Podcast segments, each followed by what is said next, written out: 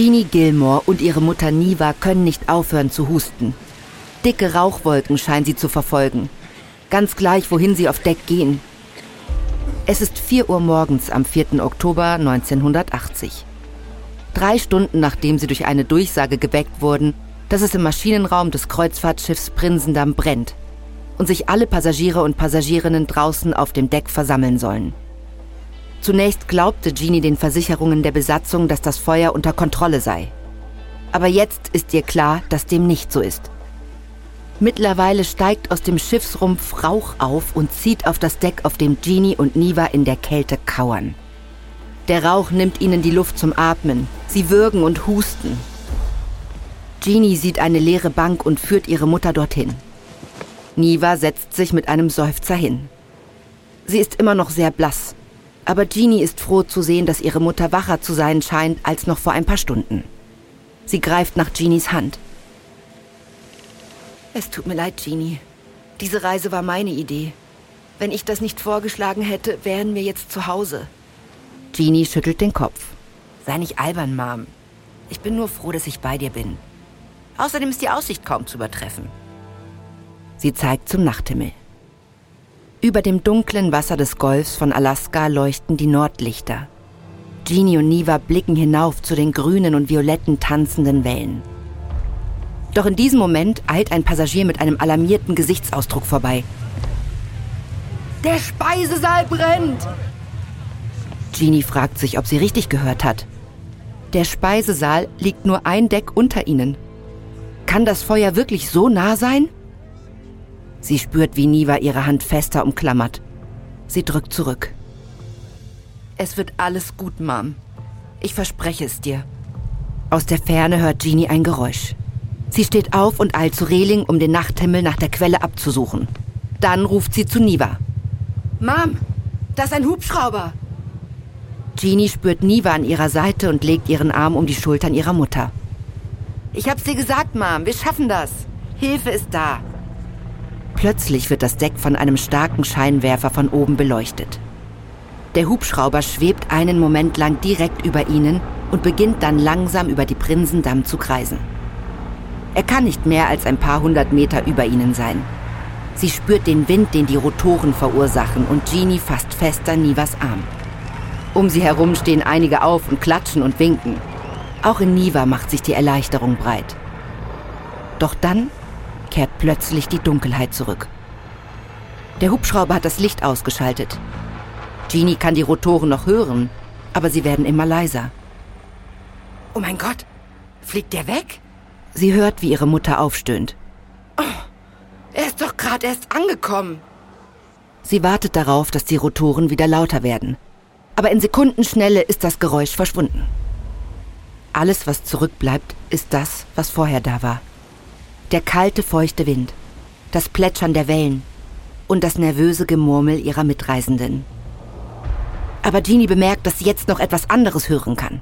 Ganz schwach, aber immer lauter. Das Knistern der Flammen, die unter ihnen wüten.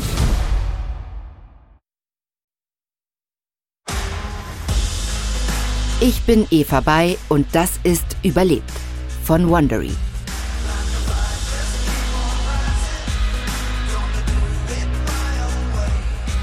Als das Kreuzfahrtschiff Prinsendamm der Holland America Line in den frühen Morgenstunden des 4. Oktober 1980 Feuer fing, löste ihr SOS-Notruf eine massive Rettungsaktion aus. Zivile und militärische Schiffe und Flugzeuge eilten zum Standort.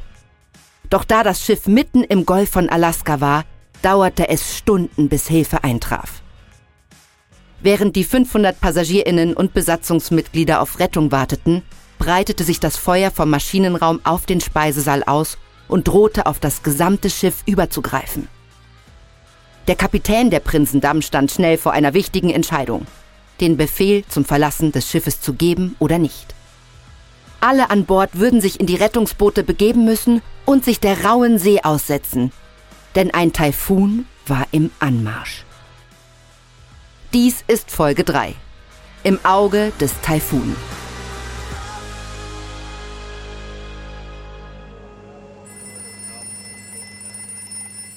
Richard Scholl, der Kommandant der Küstenwache, rennt quer durch den Raum zum Telefon. Er befindet sich in der Kommandozentrale der Küstenwache in Juneau in Alaska. Am anderen Ende des Telefons hört er die Stimme von einem seiner Piloten über das Geräusch der Hubschrauberrotoren. Der Pilot hat einen 90-minütigen Flug von Sitka, Alaska hinter sich und ist der erste Retter, der Sichtkontakt mit der Prinzendamm hat. Wir sind ein paar Minuten lang gekreist, aber es gab nicht viel, was wir tun konnten, außer Bilder zu sammeln. Wir können sehen, dass von den mittleren Decks des Schiffes Rauch aufsteigt. Scholl hört besorgt zu. Der Pilot erzählt ihm, dass er Funkkontakt mit dem Kapitän der Prinsendamm herstellen konnte, der Feuerlöschgeräte angefordert hat und erklärt hat, dass die Wasserschläuche des Schiffes nicht funktionsfähig sind. Der Kapitän hat die Kommandanten der Rettungsboote auf die Brücke beordert, um ihre Passagierlisten entgegenzunehmen. Die einzige gute Nachricht, keine Verletzten an Bord. Bis jetzt. Der Pilot ist nun auf dem Weg, um Löschmittel von einem Öltanker zu holen, der auf die Prinsendamm zusteuert die Williamsburg. Ein 335 Meter langer Tanker befindet sich nur 97 Seemeilen westlich. Scholl blickt auf eine Karte an der Wand. Eine Stecknadel in der Mitte der Karte stellt die Prinsendamm dar, fast 200 Meilen von der nächsten Küste entfernt. Einen Moment lang staunt Scholl über die Wirkung, die ein SOS-Notruf haben kann. Jedes Schiff, ob zivil oder militärisch in einem Umkreis von 300 Meilen, ist entweder auf dem Weg zur Prinsendamm oder wartet auf Anweisungen. Das ist eine maritime Besonderheit, so alt wie die Seefahrt. Wenn ein Schiff in Gefahr ist, müssen andere Schiffe helfen. Jetzt wendet sich Scholl an seinen Kommunikationsoffizier, der gerade ein anderes Gespräch beendet hat. Gibt's Neuigkeiten? Die Williamsburg macht gute Zeit. Voraussichtliche Ankunft bei der Prinsendamm ist 8.35 Uhr. Scholl schaut auf seine Armbanduhr. Das sind noch mehr als vier Stunden. Ein anderer Tanker hat ebenfalls Kurs auf die Prinsendamm genommen und liegt etwa eine Stunde hinter der Williamsburg. Aber diese Tanker sind keine Rettungsschiffe. Sie sind nicht dafür ausgerüstet, ältere Passagiere aus dem eiskalten Wasser zu bergen, geschweige denn sie wegen Verbrennungen, Rauchinhalation oder Unterkühlung zu behandeln. Der Kutter Boutwell der Küstenwache kann das, aber er ist gerade erst von Juno aus aufgebrochen. Er wird frühestens in acht Stunden eintreffen. Scholl wendet sich wieder dem Offizier zu. Wie sieht es mit dem Wetter aus? Der Taifun hat nicht in seiner Stärke nachgelassen und nähert sich der Prinzendamm. Wir erwarten schwere Winde und Regen bis zum Morgengrauen und bis zu sechs Meter hohe Wellen. Scholl flucht still. Für eine Operation dieser Größenordnung, bei der über 500 Passagierinnen und Besatzungsmitglieder gerettet werden müssen, brauchen sie Zeit. Und da ein Taifun im Anmarsch ist, ist die Zeit nicht auf ihrer Seite.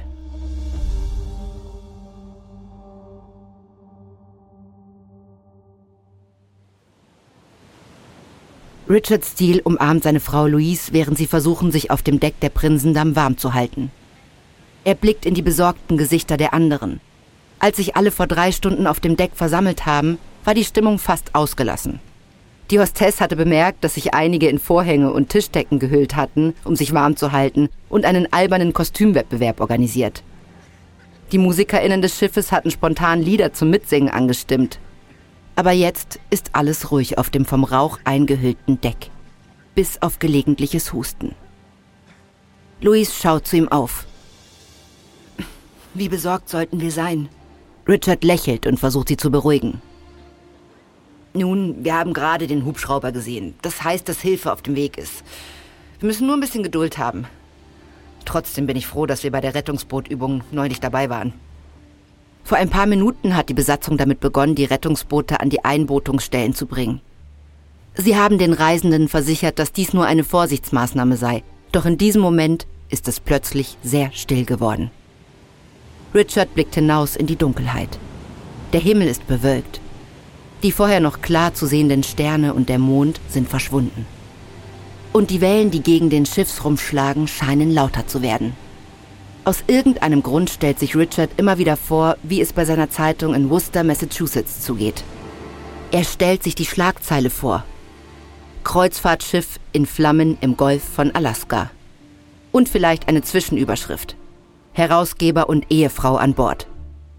Er ist es gewohnt, über die Nachrichten zu berichten. Es ist ein seltsames Gefühl, dass er dieses Mal wahrscheinlich in den Nachrichten sein wird. Glauben Sie, dass es gut ausgehen wird? Er dreht sich um und sieht eine ältere Frau neben sich stehen. Sie ist allein und hält ein Tischtuch fest, das sie sich um die Schultern gewickelt hat. Ich bin sicher, das wird es. Die Frau fragt, ob sie mit ihm ein Gebet aus ihrer Kindheit sprechen kann, das ihre Mutter ihr beigebracht hat. Er nickt und sie nimmt seine Hand, während Louise zusieht. Möge der Geist des Herrn mit euch sein und euch beschützen. Der Herr ist unser Hirte. Richard drückt ihre Hand etwas fester und schenkt ihr ein Lächeln. Vielen Dank. Es ist immer ein besseres Gefühl. Ich hoffe, das geht Ihnen auch so. Er lässt die Hand der Frau los und beobachtet, wie sie zur nächsten Gruppe von Reisenden weitergeht und jeden von ihnen bittet, mit ihr zu beten. Er ist kein besonders religiöser Mensch, aber jetzt stellt er sich die Frage, habe ich in diesem Leben genug getan? John Graham behält seine 13-jährige Tochter Mallory im Auge, während sie auf der Suche nach frischer Luft zur Reling des Schiffes läuft. Er versucht, das wachsende Gefühl der Beunruhigung zurückzudrängen. Er war schon mehrfach in lebensbedrohlichen Situationen, schlimmer als diese. Er hat in Vietnam gekämpft, aber das hier ist anders. Seine Tochter ist in Gefahr. Es ist sein Job, sie zu beschützen, aber stattdessen hat er sich noch nie so machtlos gefühlt. Dann spürt er jemanden neben sich, einen Offizier in weißer Uniform. Ich wollte Sie bitten, uns dabei zu helfen, die Passagiere vom Heck des Schiffs wegzubringen, damit ein Hubschrauber Hilfsgüter zur Bekämpfung des Feuers absetzen kann. Er erklärt Graham, dass der Hubschrauber, den sie vor einer Weile gesehen haben, losgeflogen ist um Löschmittel von einem Öltanker zu holen, der in ihre Richtung unterwegs ist. Der Hubschrauber ist auf dem Rückweg, braucht aber eine freie Fläche, um die Lieferung abzusetzen. Graham nickt und eilt zu Mallory, die sich über die Heckreling lehnt. Hey Mal, gute Nachrichten. Hilfe ist auf dem Weg. Prinzipiell stimmt das. Hilfe ist auf dem Weg. Aber wird sie, jetzt wo das Feuer außer Kontrolle geraten ist, auch rechtzeitig eintreffen? Muriel Mavinny und ihre Freundin Agnes Lillard rangeln um Plätze auf dem verrauchten Deck.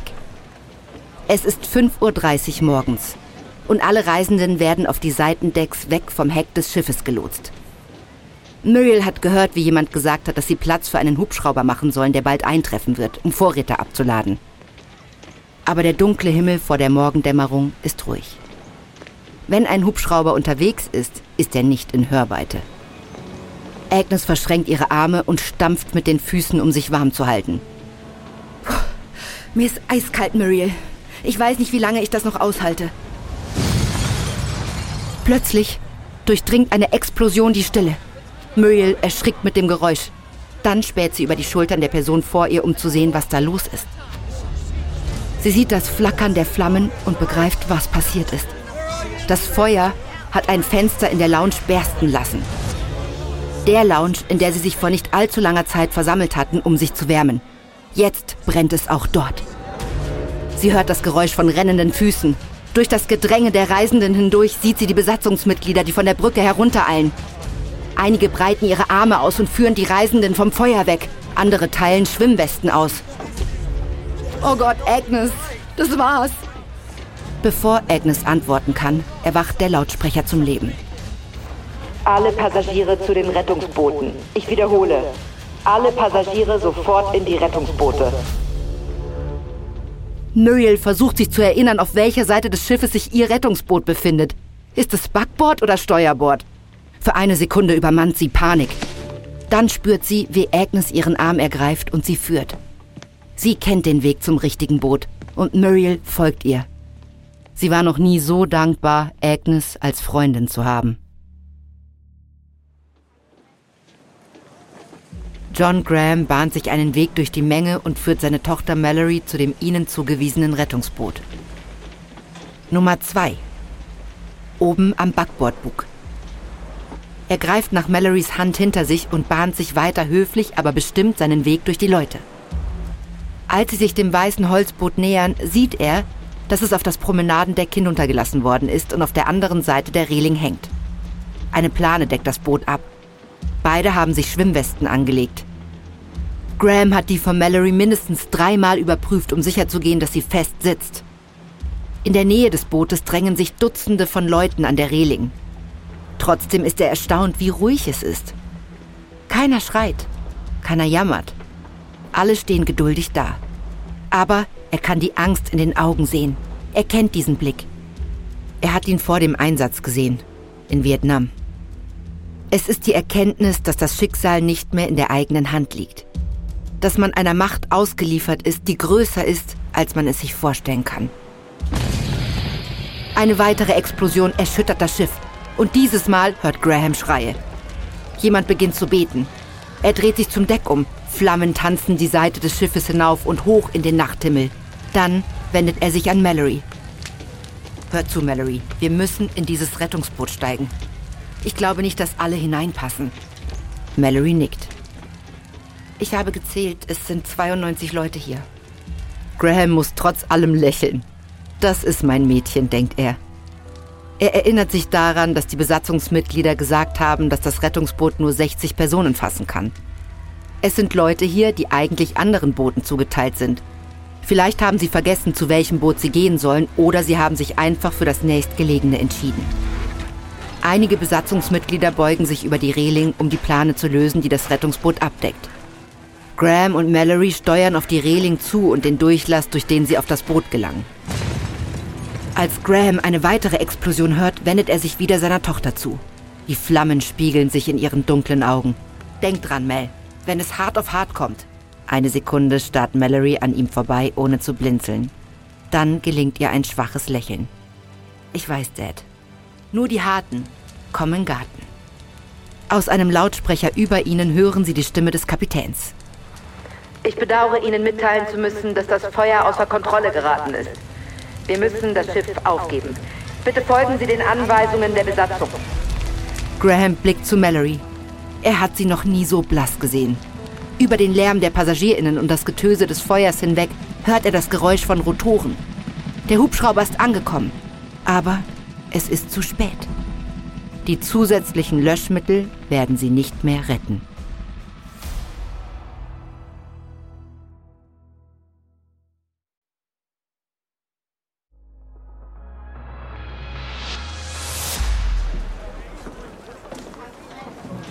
Kapitän Cornelius Wabeke marschiert über das Brückendeck, ein Megafon in der Hand.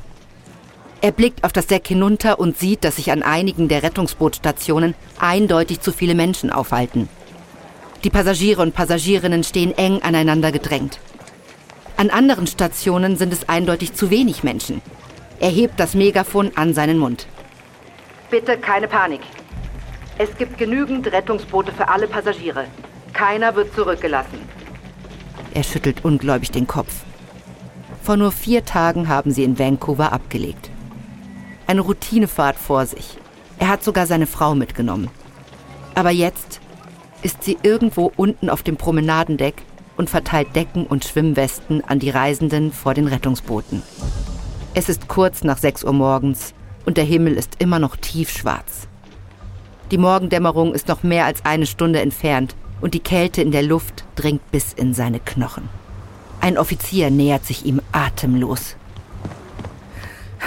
Sir, wir können das Steuerbord-Tenderboot nicht weiter absenken. Der Seilzug ist blockiert. Ein Tender ist ein motorisiertes Boot, das kleiner ist als die Rettungsboote. Es gibt zwei davon an Bord. Eines auf der Backbord und eines auf der Steuerbordseite.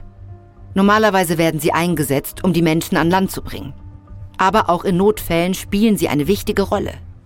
Die Beiboote können vor die Rettungsboote gebunden werden, um sie aus der Gefahrenzone zu ziehen. Wabeke lehnt sich über die Reling und schaut nach oben, wo der Offizier hinzeigt. Das Tenderboot an Steuerbord ist halb von seiner Winde heruntergelassen und baumelt nutzlos über ihnen. Und es gibt keine Möglichkeit, es runterzubekommen. Es sitzt wirklich fest. Ich fürchte nein, Sir. Wir haben alles versucht. Wabeke fährt sich mit der Hand über die Stirn, dann nickt er. Na gut. Wenigstens haben wir ein funktionierendes Tenderboot. Lassen Sie es besonders vorsichtig herunter. Wir brauchen die Leine, um alle Rettungsboote zusammenzubinden. Der Offizier nickt und geht wieder. Dann nähert sich eine weitere Person. Es ist Susan Stevens, die Hostess des Schiffes, zusammen mit einem älteren Passagier, der einen Blazer über seinem Schlafanzug trägt. Susans Gesichtsausdruck ist angespannt. Sir, dieser Mann möchte zurück in seine Kabine gehen, um Medikamente für seine Frau zu holen. Ich habe ihm erklärt, dass das unmöglich ist, aber er hat darauf bestanden, Sie direkt zu fragen. Der Mann sieht Wabeke an. Meine Frau braucht ihr Insulin. Wenn sie es nicht bekommt, könnte sie in ein Koma fallen. Wabeke hebt die Hand. Sie können die Medizin unter einer Bedingung holen. Miss Stevens muss Sie begleiten. Bitte melden Sie sich bei mir, wenn Sie alles haben. Der Passagier lächelt dankbar. Vielen Dank, Sir.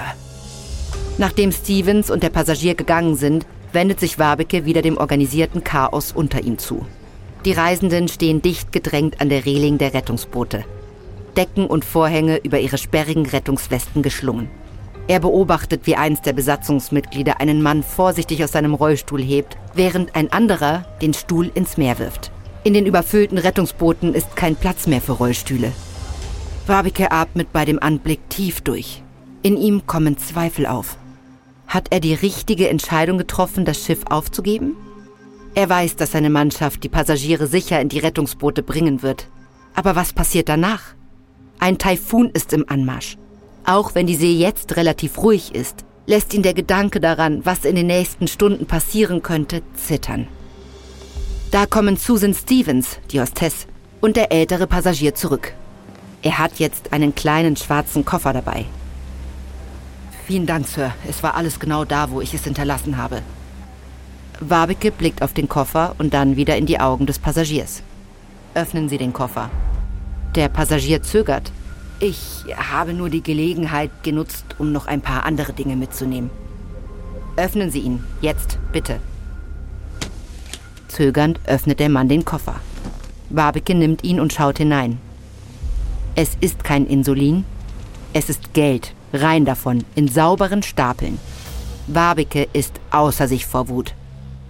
Sie haben sich und mein Crewmitglied dafür in Gefahr gebracht.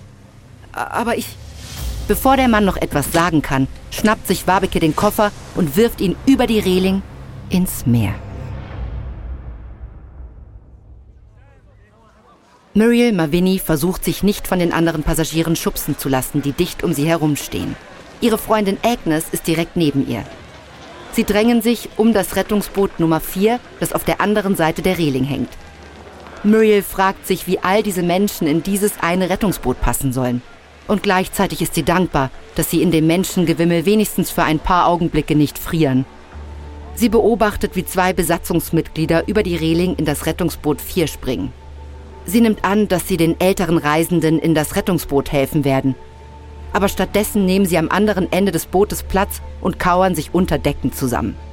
So viel zum Thema Frauen und Kinder zuerst, denkt Muriel. Sie spürt, wie Agnes sie anstupst. Das ist doch nicht zu fassen! Muriel zuckt mit den Schultern. Ich glaube, die haben auch Angst. Ein Offizier öffnet einen Durchlass in der Reling und beginnt die ersten auf das Schiff zu führen. Jedes Mal, wenn eine Person an Bord des Rettungsbootes geht, hört Muriel ein Knarren. Sie fragt sich, ob das Geräusch von dem neun Meter langen Holzboot kommt, das unter dem zunehmenden Gewicht leidet, oder ob es die Seile sind, die das Boot über dem Wasser halten. Sie schließt die Augen und erinnert sich daran, dass diese Boote für einen solchen Notfall wieder und wieder getestet wurden. Agnes ist als nächste an der Reihe einzusteigen. Muriel beobachtet, wie ihre Freundin einen Platz zwischen zwei anderen Mitreisenden findet. Sie sieht unglücklich aus, aber wenigstens hat sie einen Sitzplatz.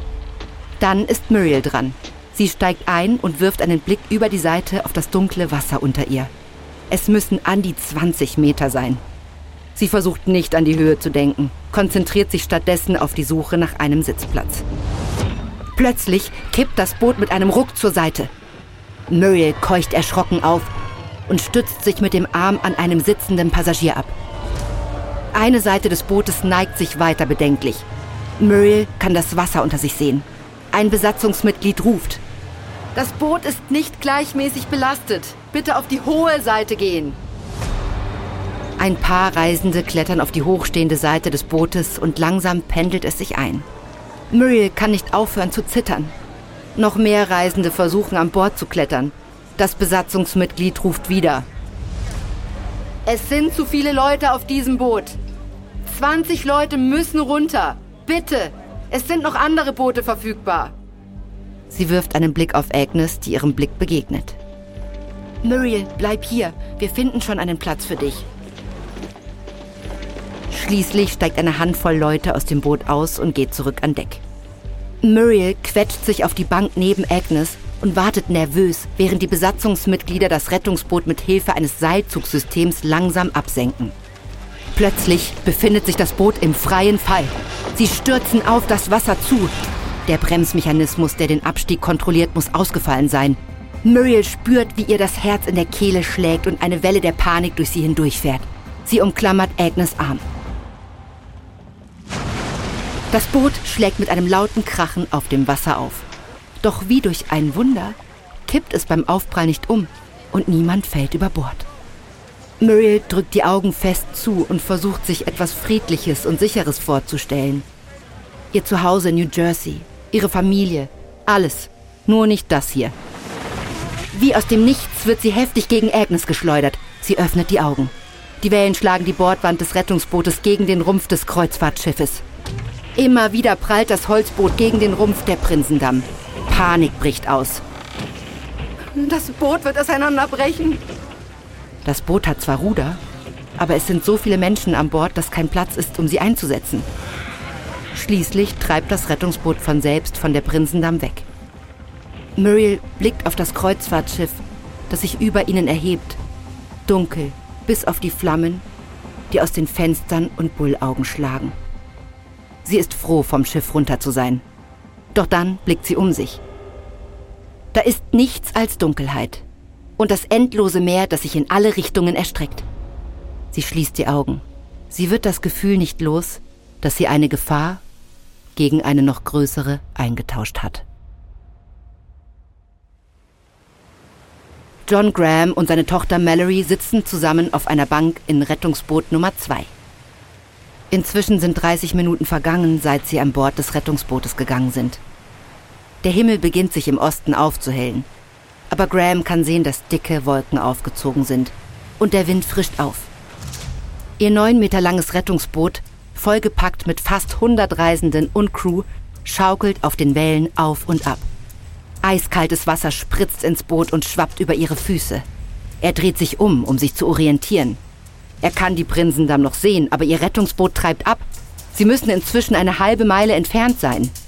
Er hört einen Passagier im Kamelhaarbläser, der so laut spricht, dass das ganze Schiff ihn hören kann. Das ist ein Skandal! Holland America wird von meinen Anwälten hören! Graham wünscht sich, er würde den Mund halten. Es hilft nicht. Er zieht Mallory näher an sich heran. Wie geht's, Mel? Mir geht's gut. Mir ist nur so kalt. Er reibt ihr kräftig die Schultern. Dann spürt er Regentropfen, kalt und stechend, die auf seine Haut prasseln. Er dreht sich um und blickt zurück zur Prinsendamm. Er kann andere Rettungsboote sehen, aber ihres scheint am weitesten vom Schiff entfernt zu treiben. Die Rettungsboote sollten zusammengebunden und an einem motorisierten Beiboot befestigt werden. Doch als die Besatzung versuchte, eine Schleppleine am ersten Boot anzubringen, riss diese. Er will nicht sagen, was er denkt. Ihr Rettungsboot hat keine Ruder. Mit jeder Stunde, die verstreicht, werden sie weiter abtreiben und den Wellen ausgeliefert sein. Sie frieren. Sie sind hungrig. Viele der Reisenden sind alt. Einige sehen so blass aus, dass sie wahrscheinlich schon unterkühlt sind. Er dreht sich um und sieht, wie ein Besatzungsmitglied in der Mitte des Bootes aufsteht und seine Augen vor Panik und Angst weit aufgerissen hat. Wir werden alle sterben. Eine ältere Passagierin steht auf. Eine Frau, mit der Graham am ersten Abend ihrer Kreuzfahrt getanzt hat. Sie schaut dem Besatzungsmitglied direkt in die Augen und gibt ihm dann eine Ohrfeige. Du Narr, setz dich hin, wir werden nicht sterben. Graham staunt über ihren Mut. Er weiß, dass wahrscheinlich alle dasselbe denken. Das Besatzungsmitglied könnte recht haben. Sie könnten sterben. Aber was sie jetzt am meisten brauchen, ist Hoffnung. Und diese Frau hat ihnen gerade eine gute Dosis davon gegeben.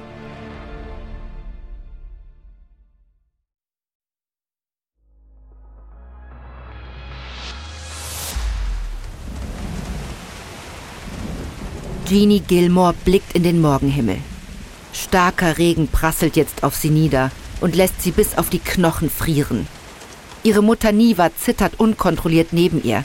Ein Sturm ist aufgezogen und allen auf dem Rettungsboot ist kalt, nass und elend zumute. Eine Welle schlägt gegen das Boot und Jeannie hält sich an den Metallstangen vor ihr fest, um nicht umzufallen. Es gibt noch weitere Stangen im Rettungsboot und sie hat sich gefragt, wofür sie sind. Sind sie nur dazu da, dass sich die Reisenden daran festhalten? Aber warum haben dann einige Sitze solche Stangen und andere nicht? Vielleicht sind sie dazu gedacht, eine Art Abdeckung zu tragen, eine Plane, die sie trocken halten könnte. Nicht, dass es eine Plane an Bord gäbe. Wenn sie nicht so frustriert wäre, würde sie lachen.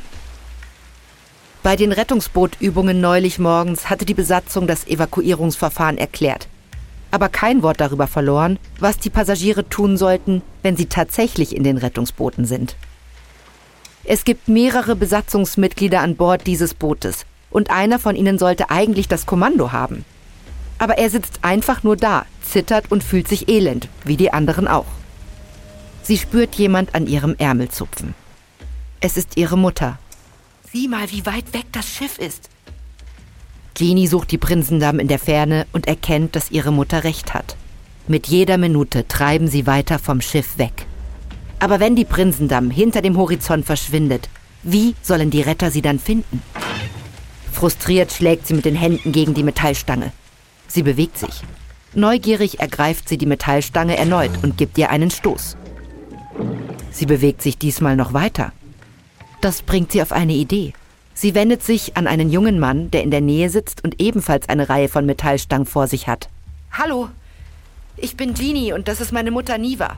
Dem jungen Mann gelingt ein schwaches Lächeln. Ich bin Paul. Paul, kannst du die Stange vor dir greifen? Lass uns gemeinsam und gleichzeitig schieben. Ich glaube, diese Stangen könnten das Boot rudern. Bist du bereit? Eins, zwei, drei. Die beiden schieben, dann ziehen sie und schieben erneut. Das Boot setzt sich in Bewegung. Jeannie ruft laut. An alle! Wenn eine Metallstange vor euch ist, drückt sie weg von euch. Wenn wir alle zusammenarbeiten, können wir das Boot rudern und so bei der Prinsendamm bleiben, statt abzutriften. Die Menschen in den anderen Reihen machen mit. Und bald haben sie raus, wie sie sich fortbewegen können. Ein Besatzungsmitglied im hinteren Teil des Bootes benutzt das Ruder, um sie zu lenken. Auf der Bank vor Jeannie stellen sich zwei Frauen in ihren 60ern als Agnes und Muriel vor und beginnen gemeinsam an der Stange vor sich zu ziehen und zu drücken. Als weitere Personen hinzukommen, setzt sich das Rettungsboot langsam wieder in Richtung Prinzendamm in Bewegung. Aber es geht nur langsam voran.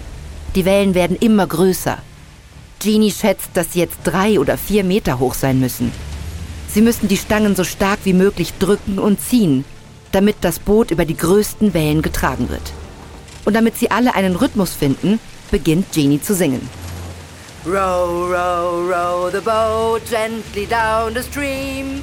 Merrily, merrily, merrily, merrily. Sie sieht, wie ein älterer Mann aufsteht, halb auf den Knien zum Bootsrand krabbelt, den Kopf über die Bordwand streckt und sich übergibt.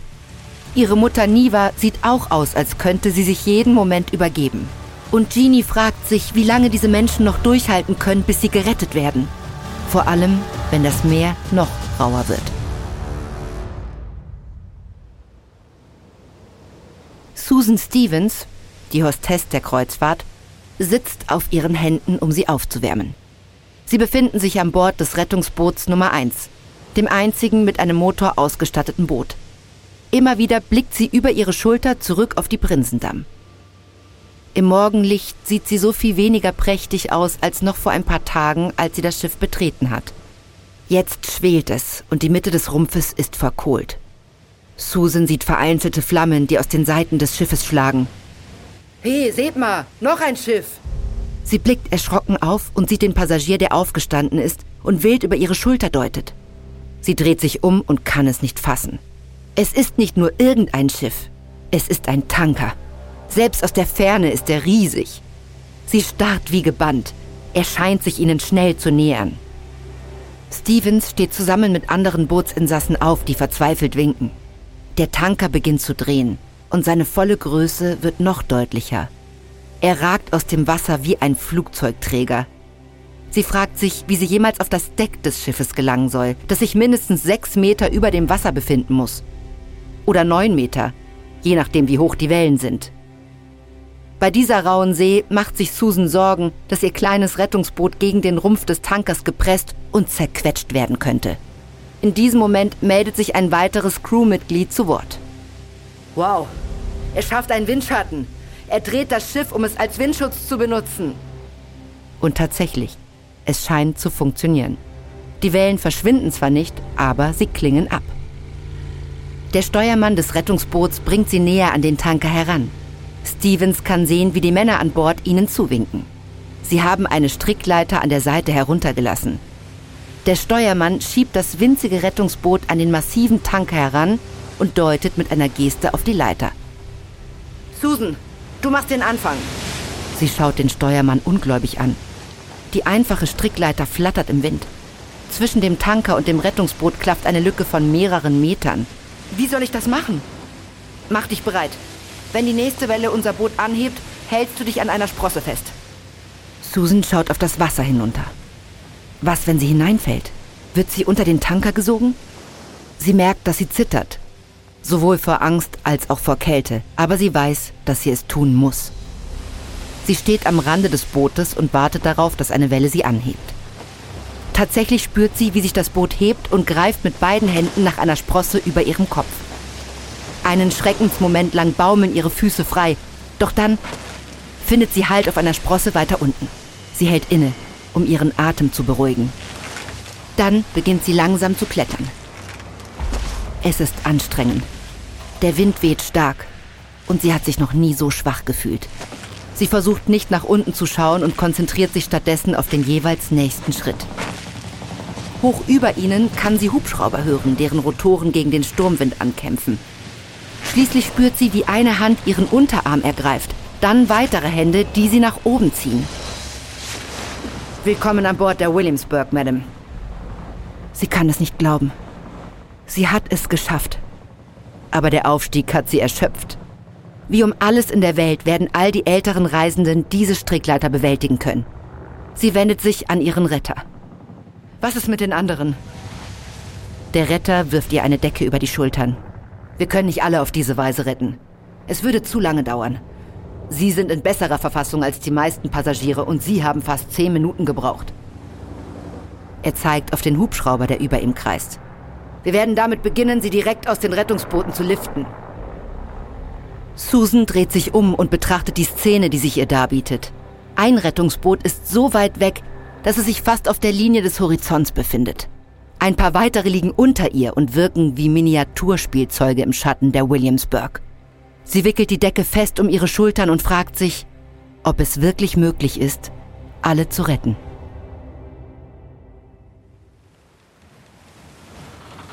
Muriel Mavini klammert sich an die Sitzbank ihres Rettungsbootes, das auf einer sieben Meter hohen Welle reitet. Sie spürt, wie sich ihre Fingernägel in das Holz graben. Für eine Sekunde hält das Boot auf dem Kamm der Welle inne. Es ist fast friedlich.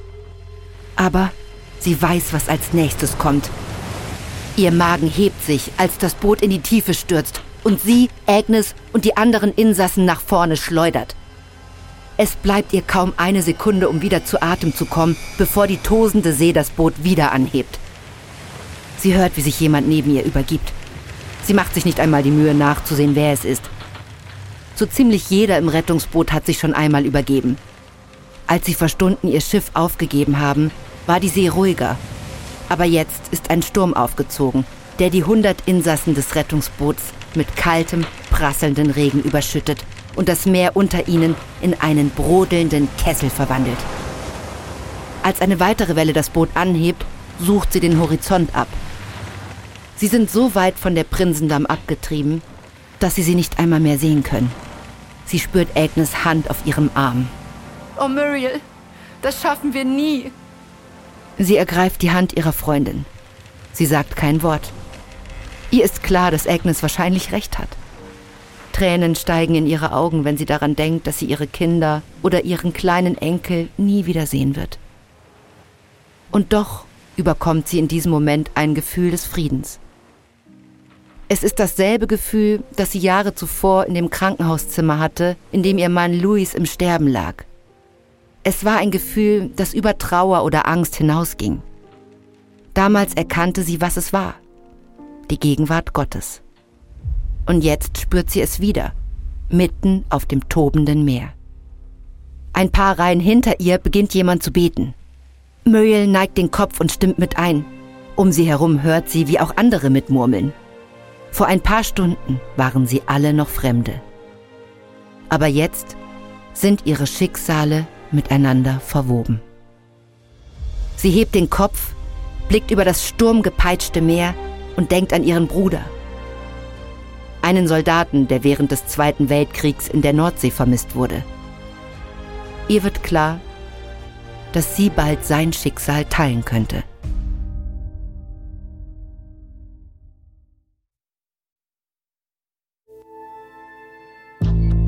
Das war die dritte Folge unserer vierteiligen Serie Feuer auf See.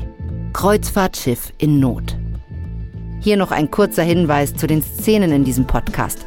In den meisten Fällen wissen wir zwar nicht genau, was gesagt wurde, aber unsere Geschichte basiert auf echten Tatsachen und tiefen Recherchen. Wenn du mehr über diese Ereignisse erfahren möchtest, empfehlen wir das Buch Non-Well Lost von Stephen J. Cochran. Überlebt ist eine Produktion von Munk Studios für Wondery. Ich bin Eva Bay. Austin Reckless hat diese Geschichte geschrieben. Redaktion Sean Revive. Katja Reister hat die Folge übersetzt und adaptiert. Produzentin von Munk Studios Ilona Toller. Das Sounddesign haben Rob Selliger und Stefan Galler gemacht. Für Wondery Producer Simone Terbrack. Executive Producer Tim Kehl, Jessica Radburn und Marshall Louis.